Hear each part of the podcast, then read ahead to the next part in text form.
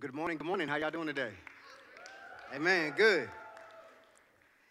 Man, I'm surprised that the young people got some sleep last night, so, or maybe y'all just on Starbucks this morning. I don't know. But either way, I'm glad to be here with y'all. It's a privilege and a joy to be here. I get greetings from our whole family back at Reach Fellowship. Thank you for your continued support through not just financial giving, but prayers and just allowing me to be brought back here. I truly consider Tri-Cities Baptist family, and it's always a blessing. My wife always says, yes, please go back. Not that she wants me away from the house, but she knows that I will receive love and care and have meaningful conversations every time I'm here. So I just want to extend my gratitude to you all for that. The best way that I think I can express gratitude is just by giving you the word of truth this morning from the Word of God. And so with that, I would like to invite you to either turn with me, if you have a physical Bible, or type with me, if you have an electronic Bible, to Ephesians chapter 5, verses 18 all the way through chapter 6, verse 4. Today we're going to be talking about gospel-centered families. I think living on Jesus' mission is inclusive of the family dynamics that we have in our home. Today we're going to walk through passages of Scripture that have some weighty concepts, and it's also tension-filled because of various interpretations of this passage. And what I want you to be comforted with is the truth about the gospel and how it speaks to every nuance of our life. God is not absent-minded when it comes to the meticulous details that each and every one of our life stories includes, that he speaks the gospel to all of the situations that we have lived through. Much of what we'll talk about today is you'll see that it roots back to even our family of origin, meaning the space that we were raised in, and how, even as adults, whether we've been removed from the home that we were raised in by decades or maybe by a few months, that some of the stakeholders who are the people that raised us, their opinions, their perspectives, their rhythms, drove deeply into our hearts and our mindset that some things are good and some things are challenging and some things are just ungodly. And we bring all of these things into the various relationships that we have. And the good news about the gospel is that it speaks to all of that. And so the beauty of this passage, I think, is going to be summed up in a main point that I will give us after we pray. So let's bow our heads and our hearts and let's pray, and then we will dive into the Word of God. Father, what an appreciation we have just to be able to gather today. I'm grateful that the saints have made the conscious decision to come into your house and to give you praise and glory. Father, even as we gather in this space today, Lord God, we remember the global church. We recognize that in the North Sudan that there are brothers and sisters that don't have a space that they can meet in, that they have to meet privately, Lord God. The reality of even saints throughout Latin America that don't have the means to go to a building, Father, they have to scramble and find a space just to gather, to break bread and fellowship and hear the Word of God together. In the space that we're in, we're grateful, Lord God, that we have each other. And we're grateful that we make the conscious decision to lean into community formation by the Holy Spirit here in the local church. So I pray, Jesus, that you would speak to us and that, Holy Spirit, you would allow us to not just be hearers of the word, but doers of the word. In Jesus' name we pray. Amen. The main point that I think of this text about being a gospel-centered family is this. Gospel-centered families strive daily to be spirit-filled, supportive, and sensitive to one another. Let me say that again. Gospel-centered families strive daily to be spirit-filled, supportive, and sensitive to one another. I'm a Baptist preacher, so you see the alliteration in the 3 points. So we're going to walk right through this text with 3 different aspects to be highlighted. Number one, what does it mean to be spirit-filled? Well, in verses 18 through 20, Paul says, "And do not get drunk with wine, for that is debauchery, but be filled with the Spirit, addressing one another in psalms and hymns and spiritual songs, singing and making melody to the Lord with your heart, giving thanks always for everything to God the Father in the name of our Lord Jesus Christ." So the idea about being spirit-filled is not something that is humanistic. It's actually from God, and it's something that every Christian should be experiencing on a regular basis. Paul says, "Do not get drunk with wine, for that is debauchery, but be filled with the Spirit." So he actually gives us a contrast, that as human beings, we actually do have the capability and the probability of becoming under the influence of another substance. The reality of being under the influence or the control of another substance means that it takes over the things that we think, the things that we say, and the actions that we perform. Sometimes it is alcohol, sometimes it is drugs, sometimes it's bitterness or anger or rage. And what Paul is saying is, do not allow anything outside of God the Holy Spirit to continuously influence and control what you think, the words you say, and the actions that you perform. Paul's writing this as a command. It's not a suggestion. It's not, hey, Christian, whenever you feel like it, be spirit-filled. But rather, we are commanded to continuously pursue a filling of the Holy Spirit. It's written in a way where we have to keep on passively receiving the Holy Spirit. We don't fill ourselves up with the Holy Spirit. He is the one that we need to receive from as he fills us up. I will turn 40, good Lord willing, this July, but I'm still young enough yet old enough to remember, based on my dad, who was born in 1944, you can do the math, and basically what he told me is that every time I would talk about a gas station, he would correct me and say, no, those are called filling stations. And I was like, well, what's the difference? He's like, well, a filling station is what we called them growing up, because when you would pull up to the pump, there were two different lanes that you could actually choose from. You could go to full service or self-service.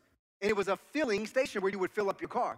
And I remember when I was young that you could pull up, and if you went to the full service side, there would be someone who was hired by that gas station, filling station, to come out to your car. They would do the work of filling your car up with fuel. They would wipe down your window. They would check the air pressure, put air in your tires, check your oil, and you would give them a tip.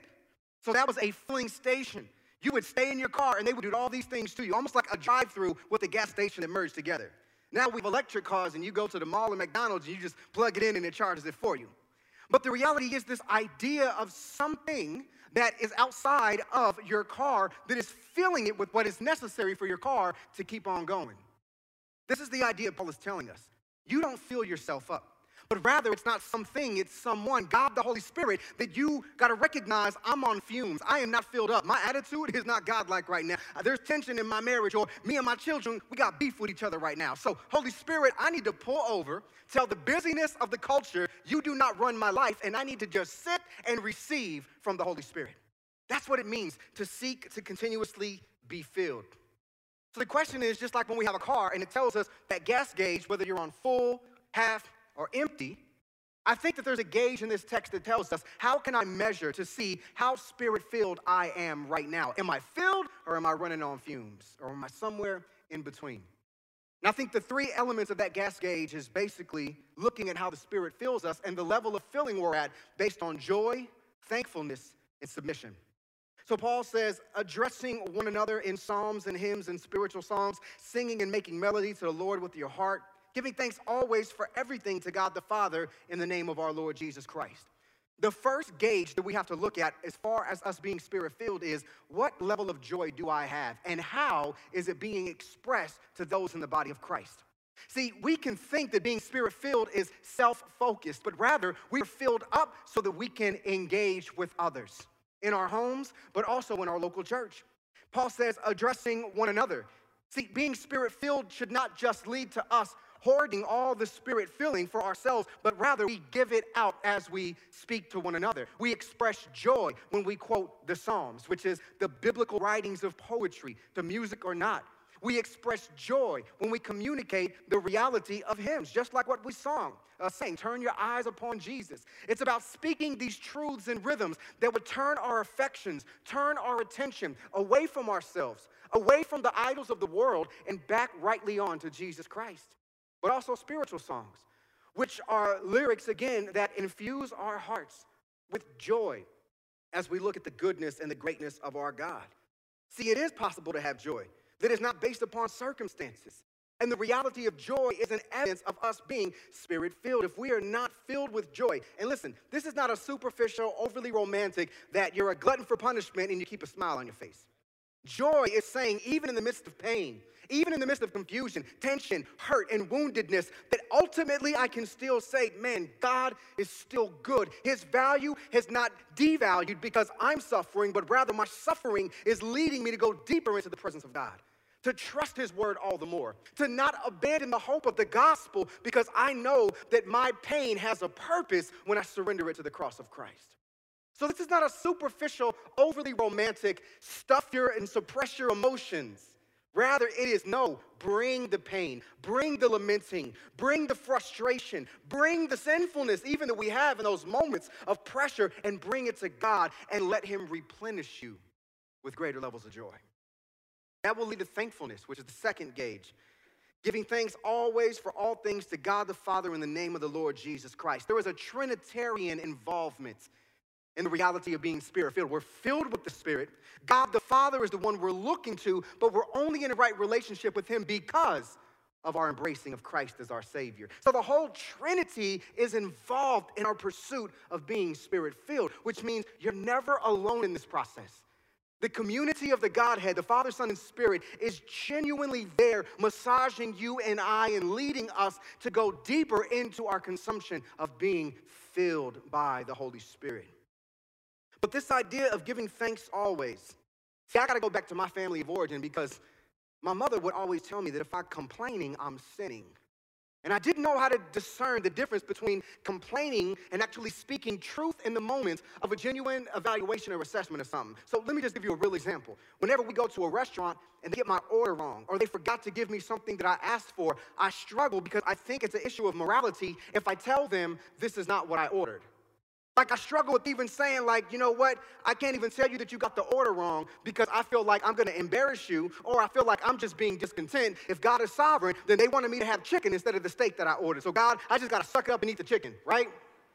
So I go into this mental browbeating of myself because then I say, well, you know, Christians in Africa, they ain't even got chicken right now. Christians in Latin America can't even go to a restaurant right now. So I start beating myself up with my own theological framework in that moment. And my wife knows what's going on, and I'm sitting there like, should I eat, should I not? She's like, excuse me, y'all got order wrong. She doesn't do it, like, with a brashness. But she's saying, Damon, there's nothing wrong with speaking the truth. It's truthful that this is not what you ordered, Damon. That's not wrong. I'm like, yeah, but it's complaining. No, it's not. It's saying, this is what I asked for. It's not what I received. May I please have what I asked for? See, that goes back to the way that I was raised. The stakeholders of my heart taught me these things. And when I got into marriage, we clashed a lot because I was like, no, no, it's this way or no way. And my wife was like, bro, are you tripping? It is not just that way. So my wife has to love me into the place of maturity. She was more mature and free in that area than I was. I put these self-restrictions on myself, even to the point that a few months ago, we were with my mom and dad, and I literally asked them that question. I said, hey, when you guys get your order wrong, or let's say your French fries are cold, do you tell the people? And both my parents said, oh, absolutely not. But they'll complain about it like 3 months later, right? Which is the rhythm that, and so that's where my wife said, no, no, there's a difference between complaining and speaking a truthful assessment. Complaining is when you were discontent, when you get what you asked for, and it's still not good enough. And I'm like, oh. So being thankful actually gives room to give a truthful evaluation and an honest assessment in the moment. That's not complaining. If you want to know what complaining is, read the story of the Exodus. And look at how the Israelites constantly complained when God provided food out of nowhere. We're hungry. He gives them manna. It falls from the sky. They have no idea what it means. The Hebrew word manna means, what is it? They were eating, what is it, for 40 years. And they grew discontent. So he gave them quail. They got discontent. We need water. God gave them water. Ugh, I don't like the taste of this water. It's not filtered, right? So, like, all these problems. And it got to the point that Moses struck a rock out of anger because he got tired of their complaining. So, brothers and sisters, listen. Thankfulness does not mean withholding truth when it's an honest evaluation. You can speak it in gentleness and truthfulness. This is crucial in our relationships, not just as husband and wives, not just as parents, as children, but as brothers and sisters in the community of fellowship of the local church as well. Complaining is when things are as they should be, and you say, that doesn't meet my expectations, and you keep on driving that point, to the point that it leads people to anger and frustration. See, the other thing we have to recognize is the third aspect of gauging our level of spirit-filled, in addition to joy and thankfulness, is submission, our level of submission. I know in our society, submission is a cuss word, but I want to be truthful and honest and tender. As I step into the pulpit today, I recognize that the passages we're about to walk through with marriage, but also parenting, there's a lot of baggage. There's a lot of misappropriation and mishandling of this text. Often this text has been communicated with a heart of bigotry, where there would be an intolerance to those that disagree with the interpretation of the individual when the interpretation was not in step with what Paul was communicating. Secondly, even misogyny, which basically is a dislike and a hatred towards women. And lastly, it's often been used in a vantage point of sexism, where stereotyping and discriminating and outright being prejudiced against women simply because they're women. And these verses have been used as an extra-biblical interpretational framework to put it on women specifically without any nuance, without any consideration of mutual submission. But I also want to speak to the tension of those that are unmarried in the space today as well, because God's not forgotten about you. And you are not excluded from the family dialogue of this text either. And when I say unmarried, that is inclusive of those who were divorced, those who were single, or those who were widowed. You're not second-class citizens in the kingdom of God.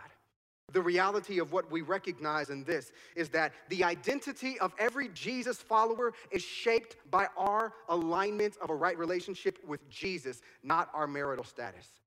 So if you're in this place and you're on your second or third or multiple marriage, listen, this is not a space to be shamed, guilted. The reality is God has had his fingerprints on every life situation that you have been involved in. God is in the business of redeeming and restoring, and God does not have a tiered class when it comes to his children. The reality of this passage is liberating truths to help us recognize that in the moments of the challenge of the nuance that we have with our stories, God still desires us to be spirit-filled and supportive while walking in sensitivity to one another. Those who are married are not superior to those who are unmarried, and vice versa. The entirety of Scripture is written corporately to all of God's people. Being married is not a prerequisite to being a child of the King. Even if you remain unmarried, again, divorced, single, or widowed for your entire life, that does not mean that you were second class in the kingdom. That does not mean that you are inferior in God's family, or that does not mean that you should be pushed to the margins of church life. You need to be included in the center of the reality of the Spirit's work.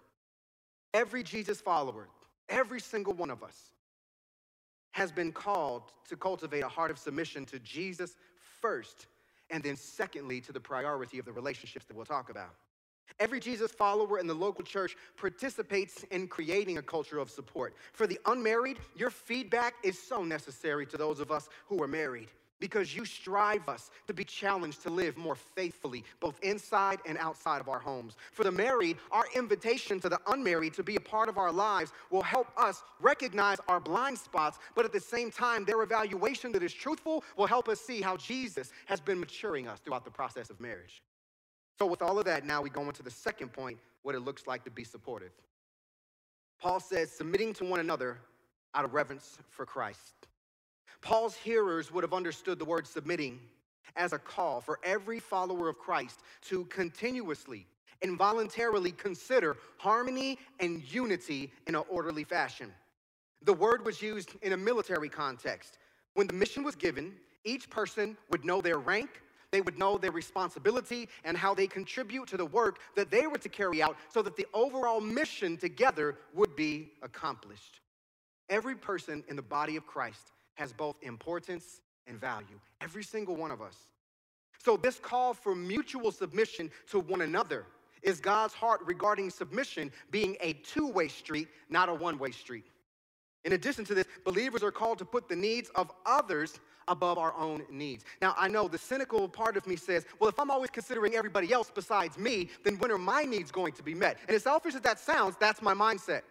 But then I lean into this idea of mutual submission, because if I'm actually legitimately seeking to meet the needs of others while I'm living in community, guess what they're doing for me? Seeking to meet my needs as I'm seeking to meet their needs. So there's this idea of reciprocal growth, maturity, and deep, meaningful relationships that are being formed in the togetherness of body life that starts in the home and then collectively only amplifies when we gather in our local church.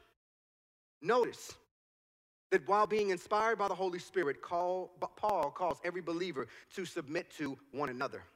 Our motivation to submit to one another in the body of Christ is doing so out of a reverence for Christ himself.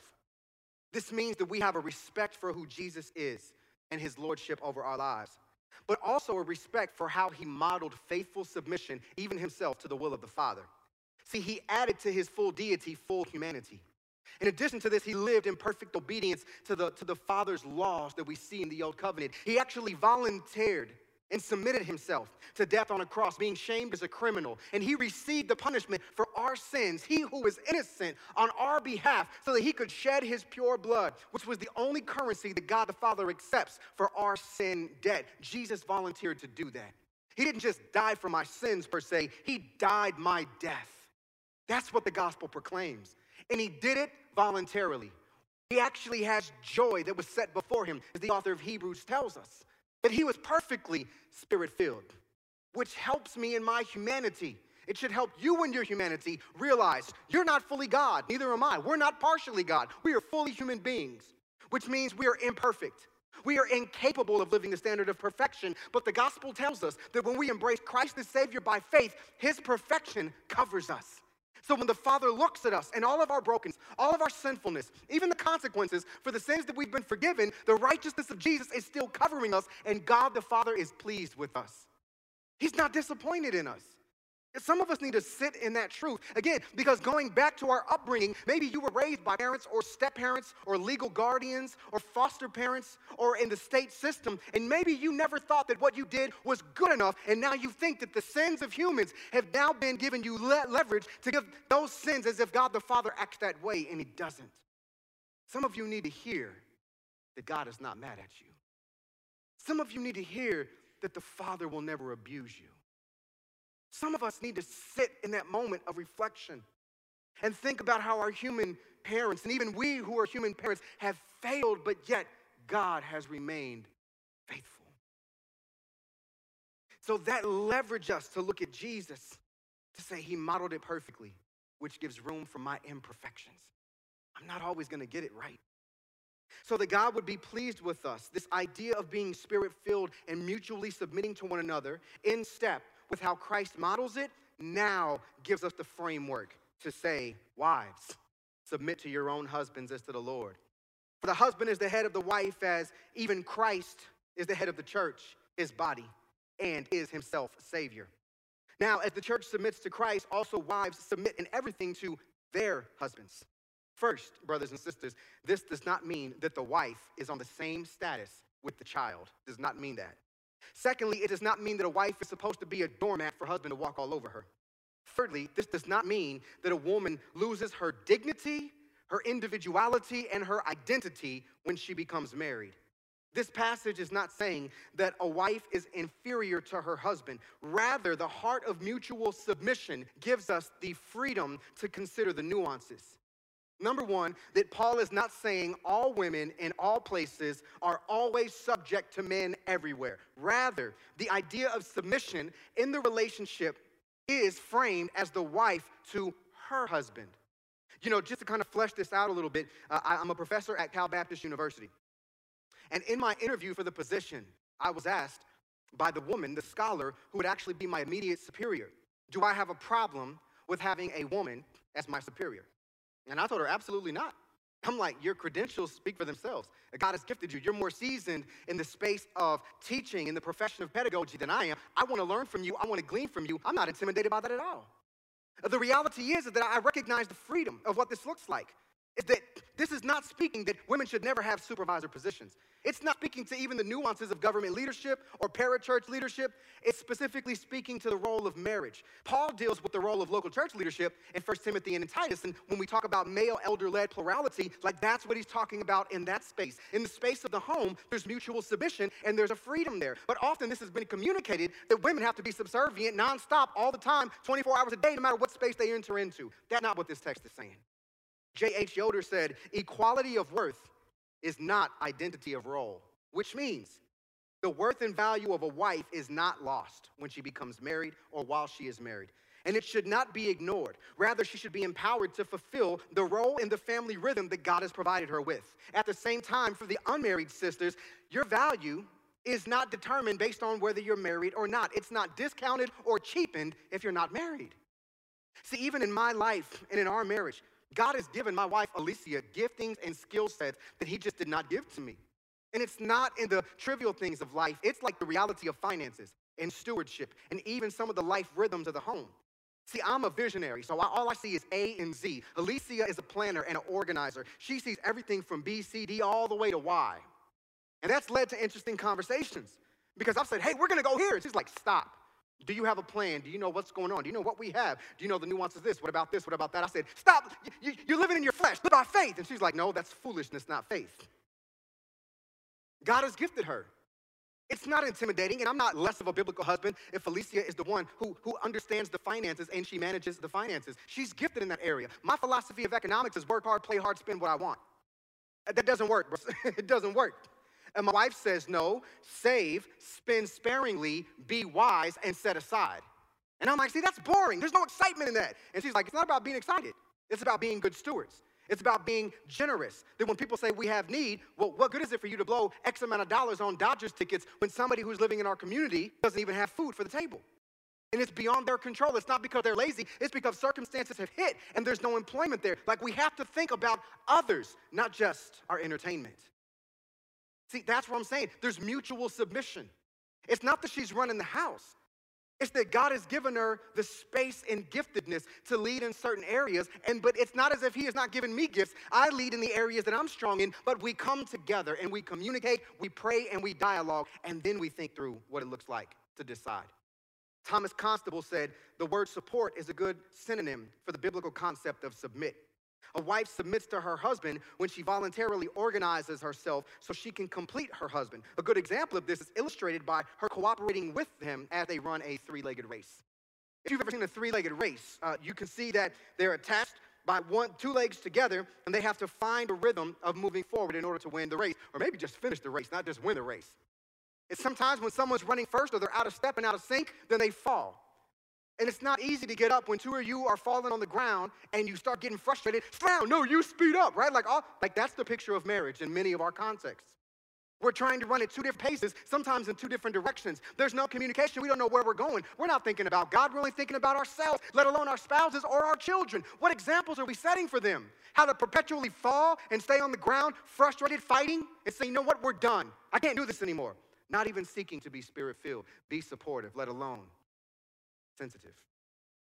I would add that mutual submission speaks to a husband equally looking to support his wife. So the idea of completion could be embodied. A family unit, them living on the mission of God and calling them to work the mission and to see it accomplished. It's about togetherness. It's about oneness. It takes both sensitivity and support. So for husbands, we have a taller glass to drink from. Husbands, love your wives as Christ loved the church and gave himself up for her, that he might sanctify her, having cleansed her by the washing of water with the word. He might present the church to himself in splendor, without spot or wrinkle or any such thing, that she might be holy and without blemish. In the same way, husbands should love their wives even as their own bodies. He who loves his wife loves himself. For no one ever hated his own flesh, but nourishes and cherishes, just as Christ does the church, because we are members of his body. Therefore, a man shall leave his father and mother and hold fast to his wife, and the two shall become one flesh. This mystery is profound, and I'm saying that it refers to Christ and the church. However, let each one of you love his wife as himself, and let the wife see that she respects her husband. Husbands are to love our wives unconditionally. The phrasing that Paul is using about love is showing Christ's love for his bride. That should be our desire. Jesus desires God's best for us. Husbands, we should desire God's best for our wives. Even to those who were unmarried, I remember thinking through, how do I know that Alicia is the one, was a question I frequently got asked. And I remember coming to the realization through much prayer and counsel from local church leadership and even my own parents. The reality was that I realized that if I was not God's best for her, then I was willing to walk away from the relationship. Not so that I could make myself to be holier than thou or more spiritually mature, because it was a very painful reality. But I said, so that I would no longer be a distraction from God's best for her, because God, I am not so prideful and arrogant and stuck on myself to think that I'm God's best for Alicia. If I am not your best for her, then I don't want to distract her from who you have for her, and vice versa. I don't want to try to force her into a space where she's not your best for me. And the reality of that led me to the space where I said, Alicia, do you feel that I'm God's best for you? And we had that conversation. See, it's not about just, oh, romantic feelings. That stuff dies out within 18 months. I'm just being honest with y'all. But it's the reality of, man, do you spur me on to love Jesus more? Do you confess your shortcomings and give me space to show you grace? Will you be patient with me? See, this is everything Jesus does. If I'm being honest with you, Jesus gives the church love when the church doesn't deserve to be loved. In the same way, husbands and wives mutually should give love and grace even when we feel that the spouse does not deserve love and grace. That's commitment. That's marriage. That's mutual submission. That's being supportive. The example set by Jesus is love. It's one that we should seek to strive to model, but we're never going to do it perfectly. But Jesus knows his bride, and he knows how to place the needs for his bride above his own. That's what the cross demonstrated. The cross is God's demonstration of I love you, not just a verbal declaration. Likewise, husbands, we have to know our wives, specifically answering the question deep in her soul, do you love me? Gary Chapman has the 5 love languages. It's an amazing text. Me and Alicia go back and reference it frequently because I recognize that in my life, I'm very simple. Not every man is the same, so I'm speaking in a very general term. But the reality is, early on in our marriage, physical touch was the only way that I heard I love you.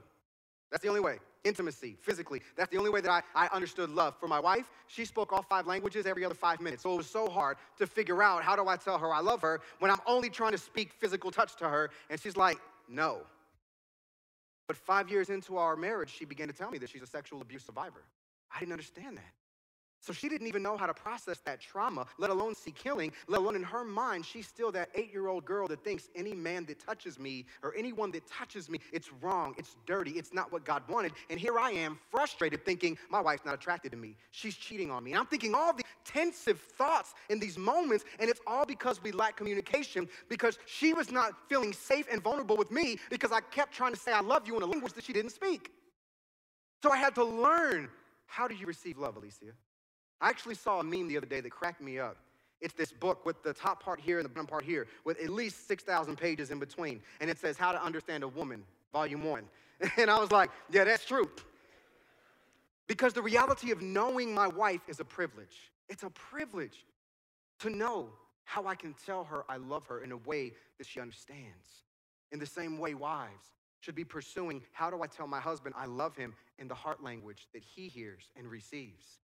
In addition to this, that leads to oneness. Oneness in marriage takes place when communication takes place. It's been said on average that the average American couple spends 37 minutes a week in meaningful conversation. That's just a little bit more than 5 minutes a day.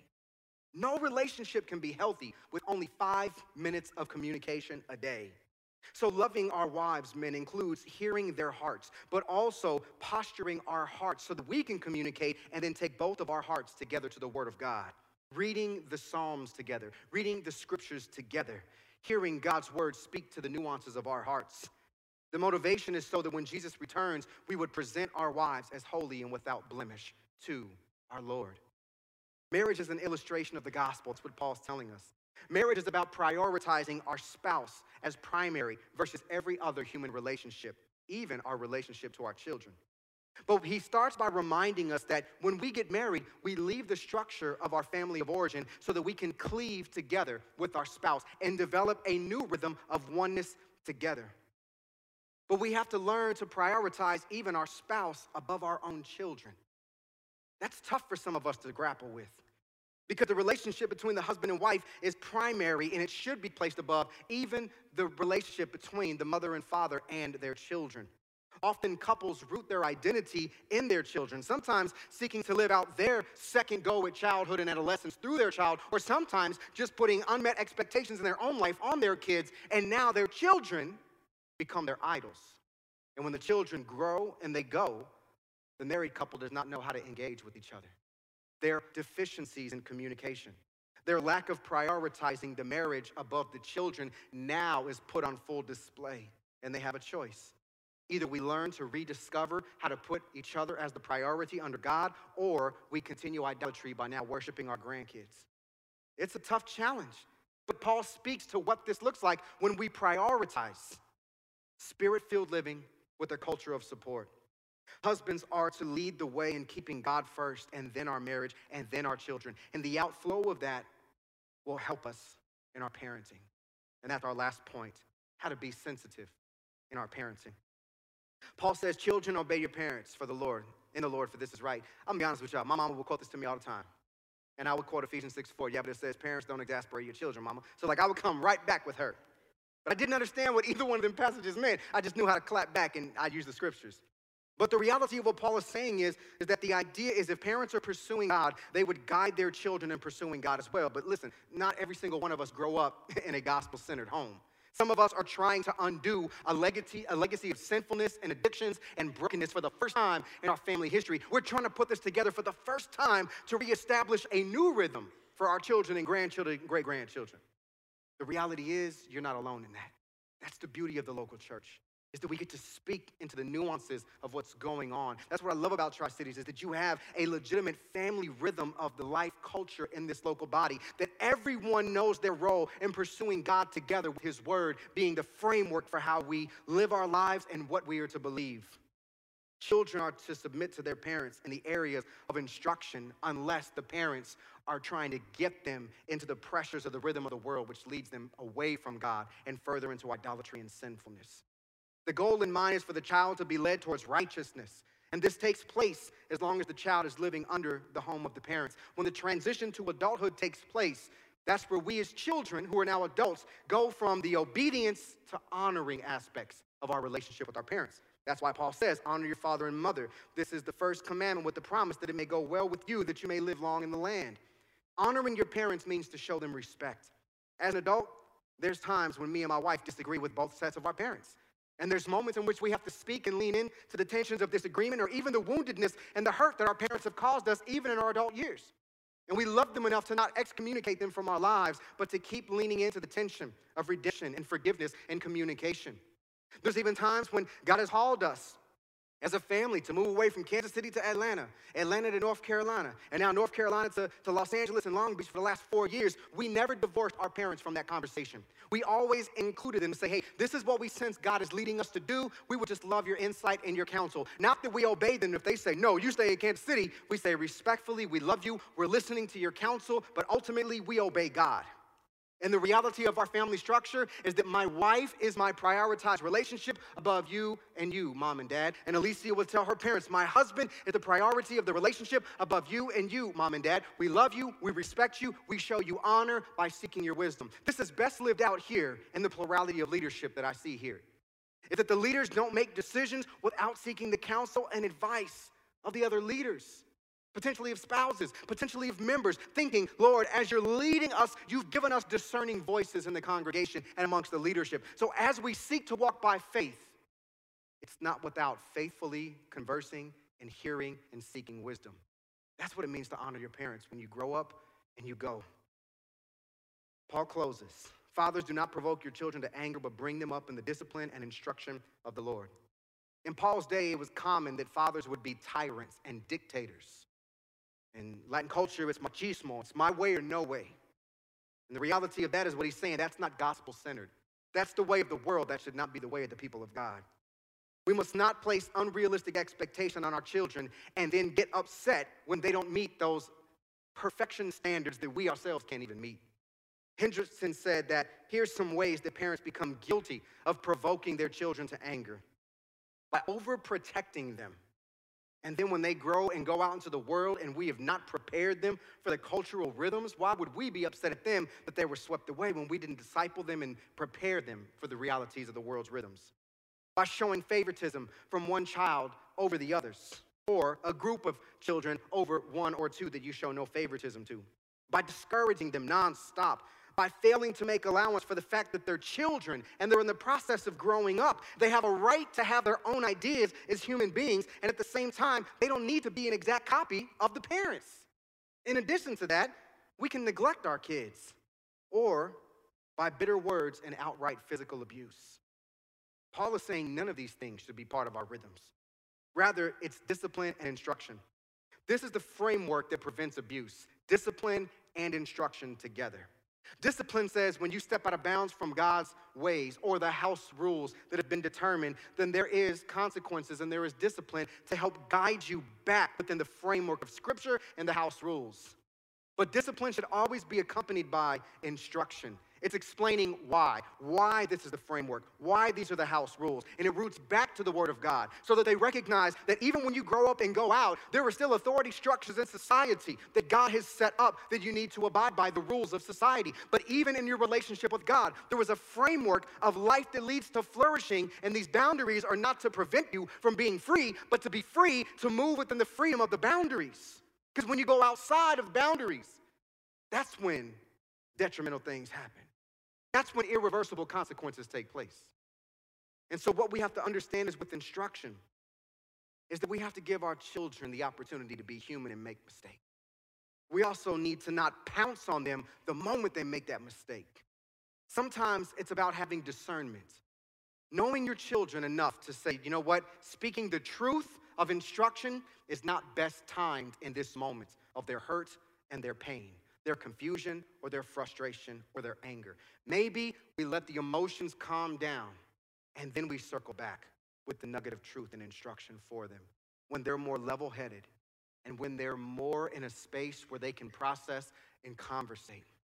As the worship team comes up, I think what God is calling us to do is adhere to his instruction for families. That the rhythms of our homes would be distinct from the rhythms of the world. That we would be seen as strangers and exiles who are a part of the kingdom of God while we live in the broken city of man. But the reality of us being a family allows us to see the gospel center our focus for the rhythms in our home. That we would have mutual submission to one another. That husbands and wives would learn to be supportive of each other and their children to the point that we are inclusive of instruction from God's word to set them up to be lovers of Jesus every day of their life. Let's pray. Father, in the moment that we have in this space to communicate this passage, I'm grateful that there is a structure in this local body that is pro-family. I'm grateful that this is a space that no matter what has taken place in any of our pasts, from abuse to brokenness to neglect, that, Lord God, you're in the business of writing our stories and redeeming the wrongs of our past so that we, Father God, can show the scars of our lives that actually show that healing is possible. And when we show the scars, that allows us to look to the great physician, the healer, Jesus. So in the spaces that we are in, if there are those, Lord God, that don't know Christ, I pray, Father, you would draw them to Jesus. If there are men and women in this place where they're like, we are done, we are finished, we're divorcing, or man, I'm on my third marriage and I don't even want this anymore. Lord, I pray that you would speak to them tenderly and softly and woo their hearts back to the truth of this word. For the unmarried, let them know that they are not second class. And those that are struggling, Lord God, speak to them. And only the way you can. Fill us, Holy Spirit. In Christ's name we pray.